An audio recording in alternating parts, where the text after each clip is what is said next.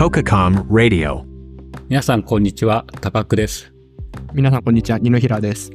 トケコムラジオはデータサイエンスや機械学習を中心に技術動向やプロダクト開発について緩く深掘りする番組です。今回のエピソードはチューリングはいかにしてテスラを追い抜くのかのだいいっかいになります。完全自動運転電気自動車の製造と開発を手掛けるチューリング株式会社の代表取締役 シーイーオー 山本一成さんをお迎えして自動運転の未来、そして一成さんが見据える未来について深掘りしていきます。完全自動運転の実現に向けてどのような開発ロードマップを考え、そこにはどのような困難が待ち受けているのか、電気自動車 イーブイ 市場においてどのようなビジネスモデルやポジショニングを考えているのか掘り下げていきます。一成さんよろしくお願いします。はい、よろしくお願いします。僕とニノさんはもちろん知ってるんですけども、まあこれ聞いてくださってる方で、山本一成さんがどういう方かっていうのをご存じない方も、まあいないと思うんですけど、もしかしたらいるかもしれないので、一成さんの方からですね、簡単に自己紹介をお願いしてもよろしいでしょうか。はい。えっと、私の自己紹介させてください。えっと、私、山本一成と言いましてですね、以前はですね、あの、じゅうごねんぐらい前から将棋の エーアイ をずっと作ってまして、ポナンザって名前なんですけど、で、それをじゅうねんかんぐらいずーっと作っていまして、まあ、最終的に将棋の名人を倒すところまで行ったんですね。で、まあ、それはそれですごい楽しい旅だったんですけど、まあ、その後、まあ、会社、いた会社もですね、ヒーローズって会社なんですけど、そこも上場したんで、まあ、その後なんか新しい事業をやろうかなと思っていて、で、今度はですね、やっぱりこう、以前は将棋の名人を倒すっていう難易度設定にしてたんですけど、まあ、結構それよりは難しい難易度設定がいいかなと思って、まあ、どういった難易度設定がいいかなと思って考えたんですね。で、次の難易度設定は多分、イーロン・マスクぐらいがいいんじゃないかなと思いましてですね。We overtake Tesla っていうことを標語に、まあ、テスラを乗り越えるってことを標語にですね、チューリングっていう、まあ、完全自動運転 イーブイ の量産を考えている会社を作って、今にねんぐらいやってるところです。ありがとうございます。自動運転とかですね、まあ、この イーブイ の市場ってまあ非常に大きいところなので、うん、まあ具体的にまあどういう事業内容をやっていこうと今されているのかっていうところをまずお伺いしてもよろしいですか？そうですね。まあ、チューリングはシンプルにこう、なんか商用ベースとか、まあそういったことじゃなくて、えっと、普通のみんなが使う、まあ、乗用車、うん、プライベートカーを、えー、の イーブイ を作っていきたいなっていうふうに思ってます。で、まあそれがまあ最終的にまあ今この瞬間の人類の技術力だとさすがに完全自動運転っていうわけにはいかないんですけど、まあでもこの エーアイ のまあ指数的な、なんですかね、パワーアップ具合をまあここの聞いてる人たちもずっとしてると思うんですけど、まあそういったものを考えたら、まあにせんさんじゅうねんぐらいにはハンドルがない車って現実的に作れるよねと思って、まあそこまでに合わせてあの イーブイ の量産化も目指して、まあ両方の軸で頑張っていきたいなっていうふうに考えてます。ありがとうございます。一成さん、基本的にはエンドトゥエンドで、まあ、個人向けの自動車市場にチャレンジするっていうことであってますか？そうです。エンドトゥエンドってちょっと聞き慣れない人も多いかもしれないですけど、うんうん、まあ、あの、考え方としては、もう本当に画像と、まあ、あとは、マイクとかも入るかもしれないですけど、うん、まあ、基本的にさんびゃくろくじゅうどのカ、カメラ映像から、まあ、いきなり、ルールとかモジュールを作るんじゃなくて、もうディープラーニングに生で投げて、まあハンドルの角度を決めるみたい。まあハンドルの角度、あるいはまあ経路計画ですね。少なくとも経路まではディープラーニングで決定させたいなっていうふうに考えてますね。伊勢さん、これ基本的には例えばですけど、なんか エーアイ の部分だけをやって、うん、なんか車両の製造はパートナーとやるとか、うん、なんか販売はそのパートナーとやるみたいなのがあると思うんですけど、基本的には注文から製造して、うん、えっと、まあそのユーザーに届けて、まあメンテナンスをしてみたいなところまで含めて、トータルで、うん、まあ提供できるようなサービスというか、ところを目指してるってことで合ってますか？合ってます。いや、あの、合ってるっていうか、会社のミッションは We Overtake Tesla なので、多分我々がこう少なくとも部品のサプライヤーになって車会社さんに収めていくっていうことにはならないかなっていうふうに思ってるんですよね。だってそれだったらテスラ乗り越えられないじゃん。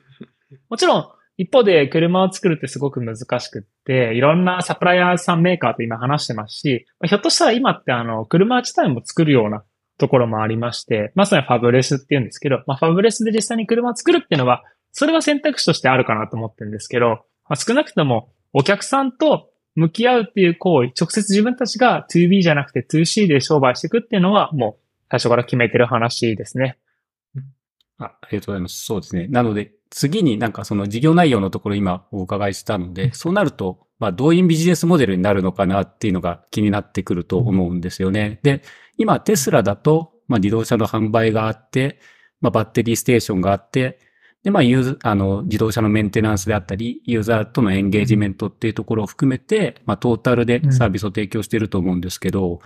基本的にはチューリングも同じように、まあ、販売と、まあ、バッテリーステーションみたいなものも、まあ、自前になるのか共同になるのかわかんないですけど、提供して、まあ、メンテナンスも提供するって形になるんですかね。うーん、いや、もちろんそういうことになると思うんですよね。まず、車会社っていうものの大きさについて共有したいなと思っていて、車って、まあ、ざっくり、えっと、地球上で今はっせんまんだいとかきゅうせんまんだいぐらい売れてるって言われてて、ちょっともはや多すぎてですね、ちょっとか、数がちゃんとみんな把握できないぐらいだと思うんですけど、で、それのいちだいの波及効果が、まあさんびゃくまんとかよんひゃくまんとか言われていて、そうするとですね、ジーディーピー ベースでいくとさんびゃくちょうえんぐらいあるような世界観なんですよね。で、で、テスラは今ひゃくまんだいぐらい車を売ってまして、まあそこになるとまだ大したことないですね。世界のまあ いちパーセント ちょっとかなっていう感じなんですけど、まあそれでも、えっと、利益ベースではトヨタに並ぶような世界観ですし、あの、だいたいいちだい売ると にじゅっパーセント ぐらい利益になってるんじゃないかと言われてます。かなりの利益ですね。だからひゃくまんえんぐらい、ひゃくまんえん儲かってんの？めっちゃ儲かってんな。笑うな。えっと、まあ、多分そんなようなレベル感だと思うんですけど、えっと、ですね。まあ、そういった市場、まあ、一番大きな自家用車の市場を攻めていきたいなっていうふうには、もちろん考えてます。で、まあ、でもこれはまだ見えてないところですけど、あの、ハンドルがなくなれば、あの、市場もより広がるかなっていうふうに考えていて、例えば、まあ今運転に自信がない人、例えばこれ聞いてる人って多分都会のソフトウェアエンジニアの人が多いんじゃないかなと思ってて、そうすると多分ね、運転に自信がない人って結構たくさんいるんじゃないかなと思ってるんですけど、まあ、そういう人にも提供できますし、あるいはこう、そう、多分聞いてる人の半分以上は運転絶対したくないって人が多いと思います。あの自分では。なぜかって責任が重たいからね。あの車ってやっぱり加害性がどうしても出てくるものじゃないですか。車の日々の運転で。そういったものをなくすっていう話とか、あとは、まあ、当然あの、免許返納を考えてる人とか、あるいは未就学児とか、まだ移動の自由が、なんか何かしらの理由によってできていない人まで考えていくと、まあ、市場大きくなるよねっていうふうに、まあ、楽観的には考えてます。ただ最終的には、どんどん価格も落としていかなきゃなっていうふうに考えてたりとか、まあ、ちょっとまだ見えてない部分もいっぱいあるんですけどもね、そんなことを考えてます。ありがとうございます。多分今、なんかその、テスラの、まあ、えっと、イーブイ の利益率の話あったと思うんですけど、うん、イーブイ とガソリン車で利益率って、イーブイ の方がいい印象があるんですけど、この認識って合ってます？それね、多分ね、合ってないです。あ、そうなんですね。同じなんですね。えっと、少なくともテスラと ビーワイディー ってあの中国の、うん、あの、スタートアップ、えっと、イーブイ を作ってる会社なんですけど、テスラと ビーワイディー 以外は、イーブイ を使って儲けてるって言えるような会社って、多分世界中にないんじゃないのかな。そうなんです。それって、原料費がかかるっていう話よりも、うん、研究費がめっちゃかかってるとか、なんかそういう要因ですか？それとも普通に原料費高いんですか？電気自動車の方が。うーん、バッテリーがやっぱり高かったりとか、そういうのもありますね。で、うん、バッテリーは普通にやっぱ高いっすね。だいたい、だいたい、えー、っと、いちキロ、1、ん ?いち キロ、違う違う、いちワットか。いちワットアワーって多分、携帯、えー、っとね、なんて言うんだ。例えば、テスラの場合だと、いちはちろくごゼロって、まあ今は違うんですけど、いちはちろくごゼロっていう乾電池のバッケみたいなものがあって、こいつがいっこいちドルぐらいあって、で、それがはっせんぼんとか使ってて、で、はっせんドル ?せん ドルま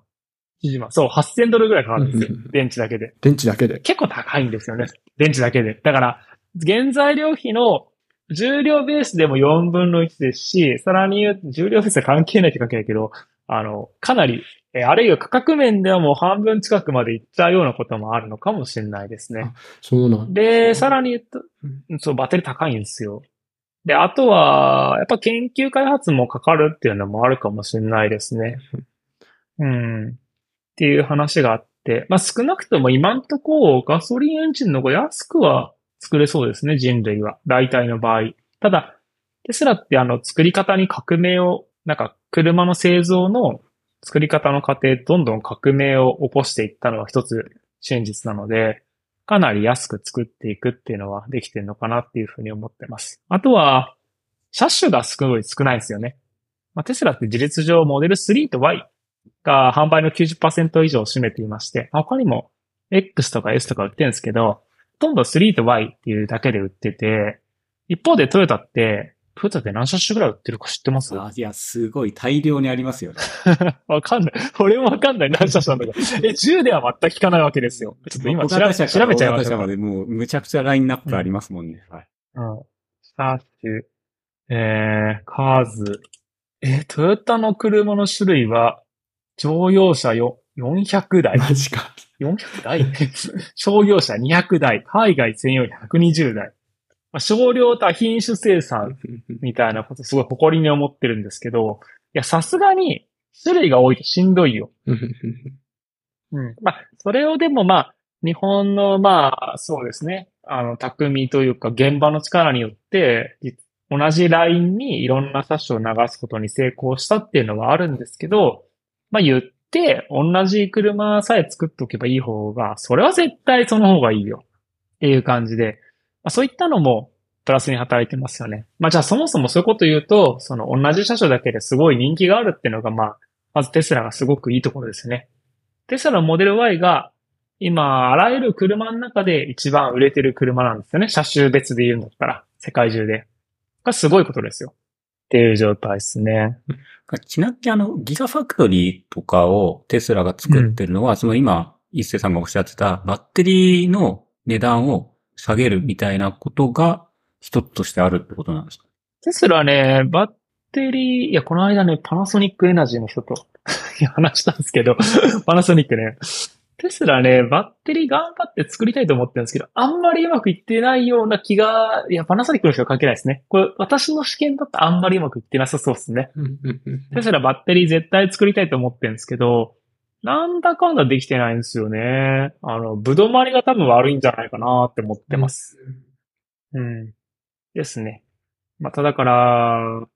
バッテリーはまたその化学工場みたいな側面があって、その車の工場とはまたノリが違うんですよ。鋳造とか鍛造とか、まあなんかこう金属を扱うみたいな話とはまた違うんですよね。で、イーブイ 化ってやっぱり車、あの、イーブイ 化が儲かってないんですかって話に戻ると、車会社が、そのバッテリーを作れてないっていう意味のも一つでかいですかね。エンジンは車会社って、まあ、既存の車会社、クラシカルな車会社はすべてエンジンはある程度大きさになったら作れるんですけども、あるいは、まあ、ある種、エンジンが作れて一人前みたいなとこがあるんですけども、そこが、まあ、要はコアコンピタンスだったわけなんですけど、今バッテリーとか、まあ、ソフトウェアとかが中心に移っている世界観で、でその辺でバッテリーをちゃんと作れている会社って、実は ビーワイディー、あの中国のさっき言った車の会社ですね、うん。ビーワイディー はですね、バッテリーもいっぱい作ってるんですけど、ビーワイディー 以外は実はないっていうのが一つ状況ですね。で、それはもう苦戦してますね。うん。あ、じゃあちょっとなんか今のところも含めて、そのチューリングが今後、なんかどういうロードマップで、まあどういうふうに、あ、We Overtake Tesla をするのかっていう、その登り方のところですね、をちょっとお伺いしたいなと思っていて、うん、あの、デック、あの、カルチャーデックのところにも、あの、マイルストーン書かれていると思っていまして、うんまあ、その中で、まあ、にせんさんじゅうねんにいちまんだいの量産という形で考えていらっしゃると思うんですけど、ここの登り方みたいなのは、だからどういうふうに考えられているんでしょうか？そうですね。これね、最初から、会社作る前から、あ、テスラっってどんな会社だったんだっけってすごい見てまして、テスラって最初はですね、あの、改造車から始めておりまして、えっと、ロータスのエリーゼっていう車、まあ、かっこいいスポーツカーがあるんですけど、たまに日本でも走ってます。まあ、その改造、これもですね、まあ、今で言うと イーブイ コンバートって言って、まあ、モーターがガソリンエンジンとガソリンタンク引っこ抜いて、えっと、バッテリーとモーターを詰め込んで、まあ、作ったんですよね。ざっくり言うと。で、まあ、その後、えっと、まあ、上場もして、まあ、ここまでもすごいお金かかってますけど、で、その後ですね、ニューミーっていう、まあ、トヨタと ジーエム の工場があったんですけど、これがこう、シリコンバレーの近くだったんですけど、これを、まあ、売り払うって話になって、それをテスラが買いまして、で、ベンツから多分技術提供を受けたんですね。で、それでモデル S っていう車を作りました。多分モデル S のことが分かる人はなんか今の話聞いてちょっとベンツっぽいかもって思うかもしれないです。で、まあ、それが、あとはですね、なんかいろいろ作って今度はモデルスリーっていう風に大きくなってきたんですけど、まあ、とにかくイメージしてるのは、えっと、まず最初我々も、まあ、何かしらの改造車から始まるべきなんだろうなっていうのと、まあ、どこかで多分何百億円程度で、まあ、何かしらの工場を変えないかなっていう風に思ってます。テスラはちなみに、おそらくトヨタ、ジーエム からごじゅうおくえんぐらいの株式を応出することによって、えっと、ニューミーの工場を手に入れたんじゃないかっていうふうに言われてます。それで言うと、一成さん、まず、そのテスラがやったのと、うん、あの、多分あれですよね、あの、マスタープランいちのやつと同じような登り方になるって感じなんですよね。あ、めっちゃ詳しいですね。そう、そうそう。マスタープランいちですね。だから、最初は、まあ、彼らは、まあ、イーロンマスクは別に工場の話とかはしてないですけど、なんか、なんだっけ。make sports cars and get money and もう affordable cars とか言って、なんかそういうことを言ってましたね。なんか、最初はスポーツカーとか、まあ高級セグメント作っていって、で、お金つく、お金を手に入れて、で、その後、えっと、もう少しアフォーダブルな、なんかまあお買い求めがいい車を作って、で、さらにお金を手に入れて、で、その話でさらに、えっと、そうですね。結構、より安い車を作る。まあ、彼ら的に言うと、ロードスターが最初のプランで、まあ、にばんめなのが、えっと、モデル S とか、モデル X。で、次のプランがモデルスリーとか、モデル ワイ なのかなっていうふうに思ってますね。うん。なので、基本的にあれですよね。そのにせんさんじゅうねんに向けて、うんチューリングも同じような形で、うん、まずはその少量生産者作って中、中量なんですかね、うん、生産者作って。まあまあそうですね。なんていうかわかんないけど、うん。うん。っていうプランになるってことですよね。その、まあどういう風に勝つかっていう話なんですけど、冷静に考えるとテスラってまずとんでもなく強いんですよね。で、私のなんか個人的な勝負に関する考え方なんですけど、後ろについていくプレイヤーって、うんと、実はあんまり創造性を発揮しちゃ良くないんじゃないかっていうふうに思ってるんですよ。これはあの、私の勝負感の話であって別にみんなが同意してほしいってわけじゃないんですけど、えー、っと、全部なんか後発だからありとあらゆるものをなんか変えなきゃいけないってことは実はなくて、そもそも先発メンバーの中で、あの、いっぱいあったわけです。イーブイ を作りましょうっていうスタートアップってテスラに限らず。そして今この瞬間もいっぱいあって、基本的に我々は、なんかこう、一番うまくいった例をまず見ておくべきなのかなって思ってるんですよね。で、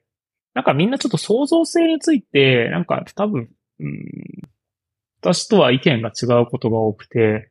なんかこう最初から創造的じゃなきゃいけないっていう風に私は思ってなくて、どっちにしろ、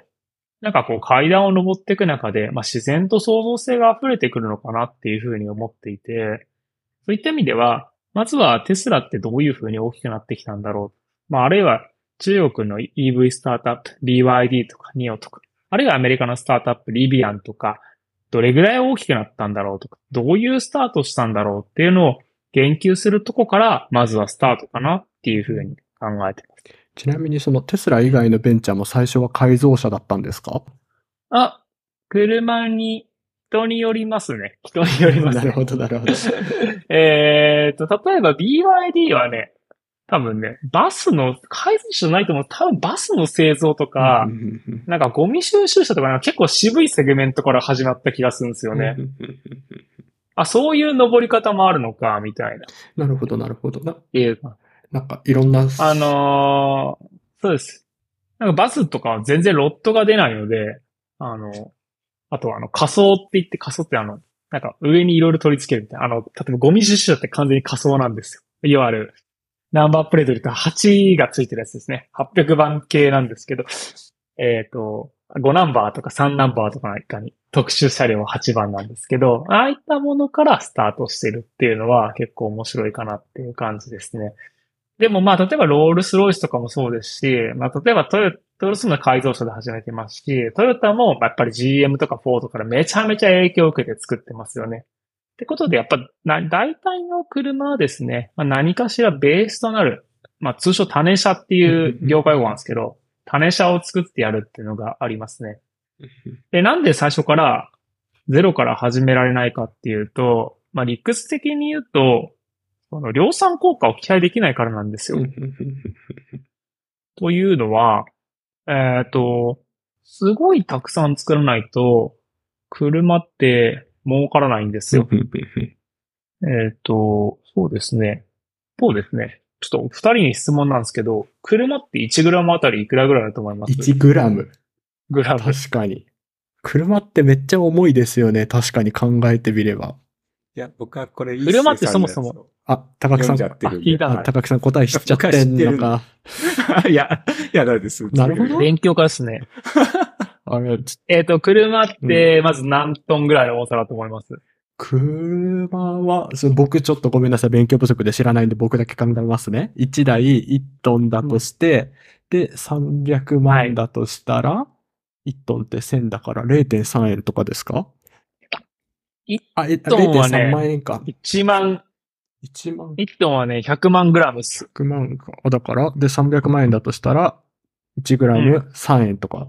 そう。まあ、売り値もあるんで、グラムにえんぐらいでせめて作りたいよね。まあ、確かに。確かに。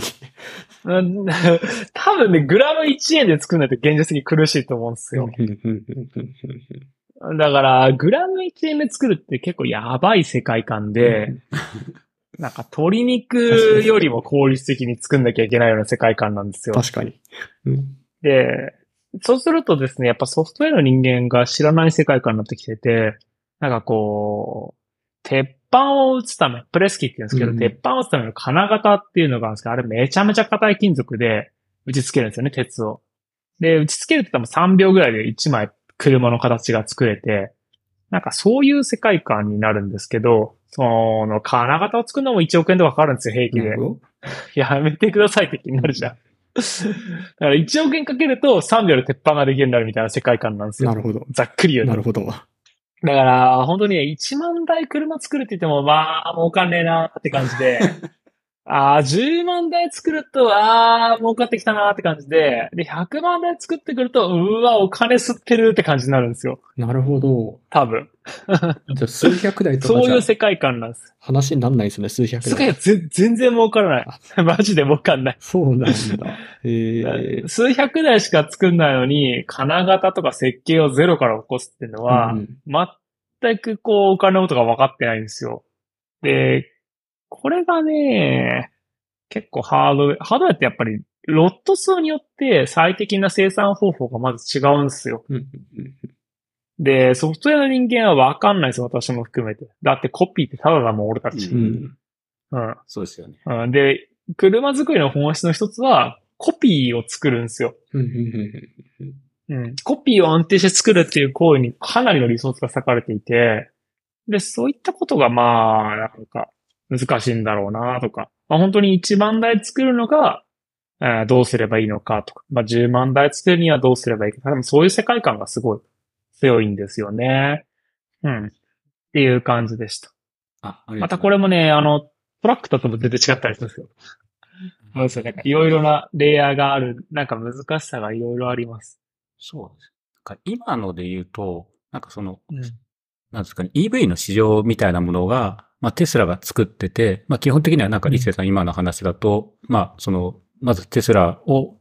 まあ追いかけるみたいなフェーズっていう風な認識だと思ってるんですけど、うん、なんかまあその日本でもそうだし、海外でもそうだし、まあいろいろなんかスタートアップってできてるじゃないですか、うん、イーブイ の。まあそれはなんかそのスタートアップもそうだし、うん、まああの、いわゆる自動車、いわゆるあのメジャーな自動車メーカーとかも イーブイ 入ってる中で、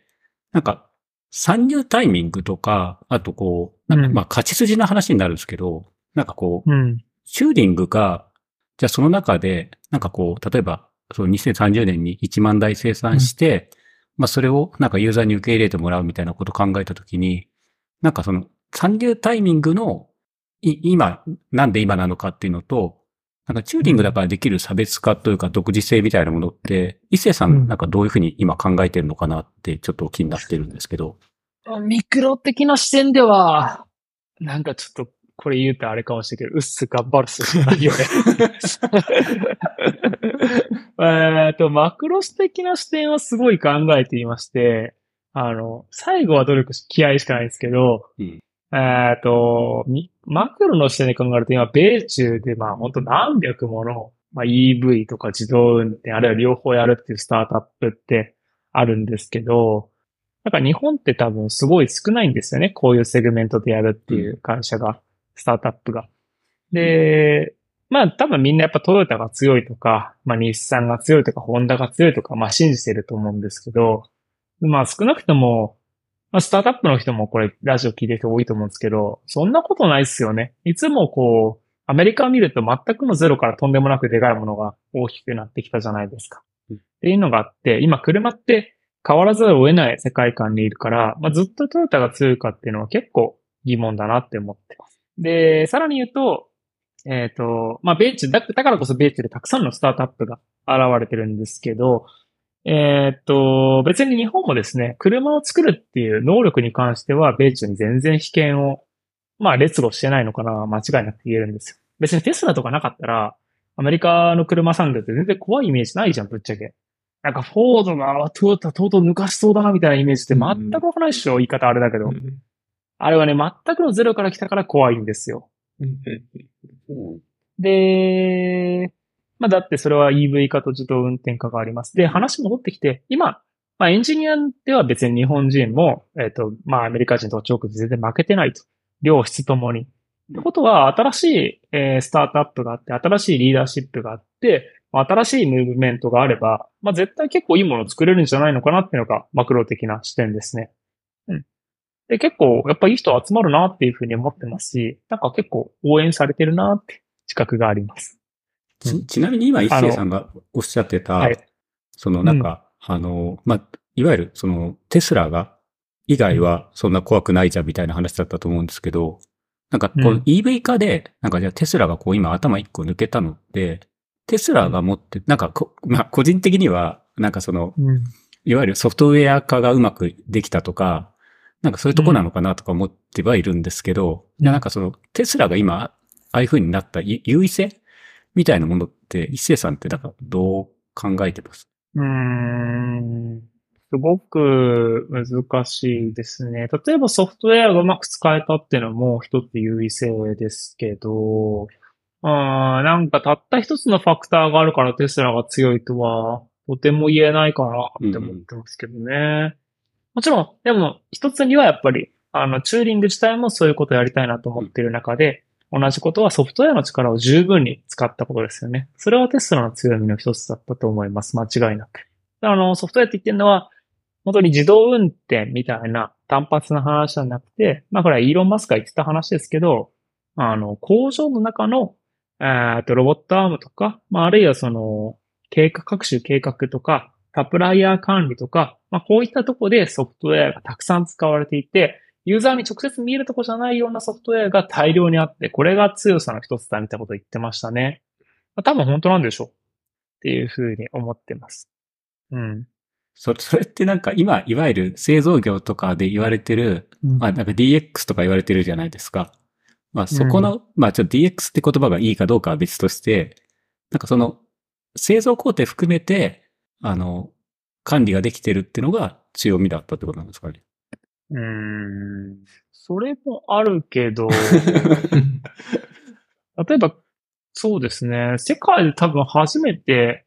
バッテリーマネジメントシステムを作ったのって、まあ、リーフか、日産のね、もしくはテスラだと思うんです、うん、現実的に。現実的なものとして素晴らしいのは多分テスラ初めて作ったものなんですけど、そこもやっぱりバッテリーマネジメントシステムっていうけど結構ソフトウェアが絡んでいまして、まあどういう風に充電するかとかを、うん、うーん、いや、ほら、いや、ごめんなさい。いや、ソフトウェアの話もあるんですけど、なんかね、もっといろいろあるテスラ多分。なるほど。えー、例えば直販をしたとか、あ、ディーラーがないとか、まああとは、イーロン・マスクが気が狂ってるからリスクテイクしまくって車がたまに燃えてもよしとかいう感じだったりとか、そもそも電池が何本か燃えても、あの、バッテリーの中にですね、乾電池のお化けみたいなやつがたくさん入ってるんですよ。あの、種類によるんですけど。で、その中のいっぽんが燃えても別に一緒みたいな設計にしてるんですよ。なるほど。これって多分ね、製造業的には多分狂ってると思うんですよ。なんかものづくりとかハードウェア的な視点とか。あー、まあでも、なんですかね。メモリーとかだったらここによくあるじゃん。うん、エスエスディー とかある。はいはいはい。まあそれ、なんかわかりました。その、その発想だなって思いました。まあそうそう。エスエスディー ってたまになんかさ、部分的に欠落してくるさ、あ、なんかいい感じで動くようにしとるじゃん。うんうん、これでよかった。いや、でも、これ人が、上に乗ってるものだからな、エスエスディー みたいなノリでよかったんだっけみたいなノリはあるんですけど、そういうことやったりしてるんだよね。良くも悪くもそういった軽いソフトウェアのノリが入ってきてるかもしれないですけど、うーん、どう思いますか？そういうのって。なんか、今聞いて僕は思ったことなんですけど、それを意思決定して本当にやろうという組織とかチームとかリーダーができてるのがすごいなって思いましたね。本当にやっちゃうんだ、みたいな。いや、本当そういうのが多くて、例えば、あー、何がいいかな。オクトバルブっていうのがありまして、まあ、車っていろいろ冷やさなきゃいけないものがあるんですよ。バッテリーもそうだし、モーターもそうだし、まあ、人間もそうか。まあ、まあでも人間ちょっとあの、半導体の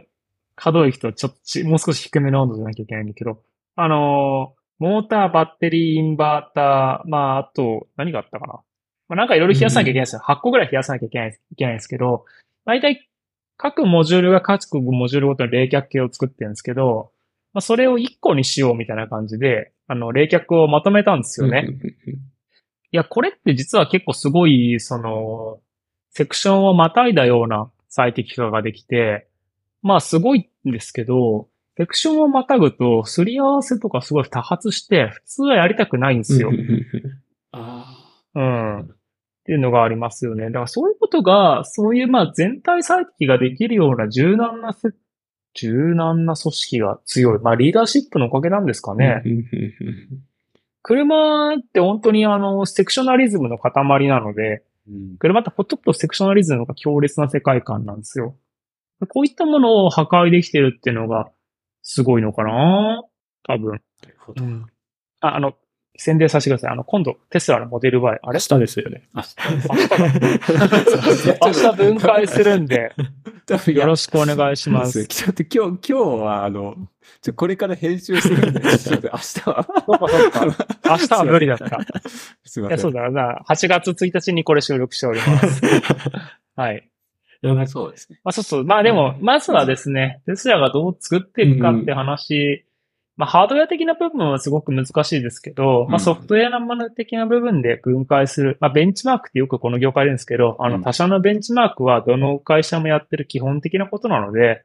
なんかまずはちゃんと理解していこうと思ってます、テスラっての。あの、真似しようと思ったってそんな簡単に真似できるようなレベルに彼らはいません。ということで我々ちゃんと、まず何考えてんだっけ、こいつらっていうのはすごい意識してやっていこうかなっていうふうに思ってますね。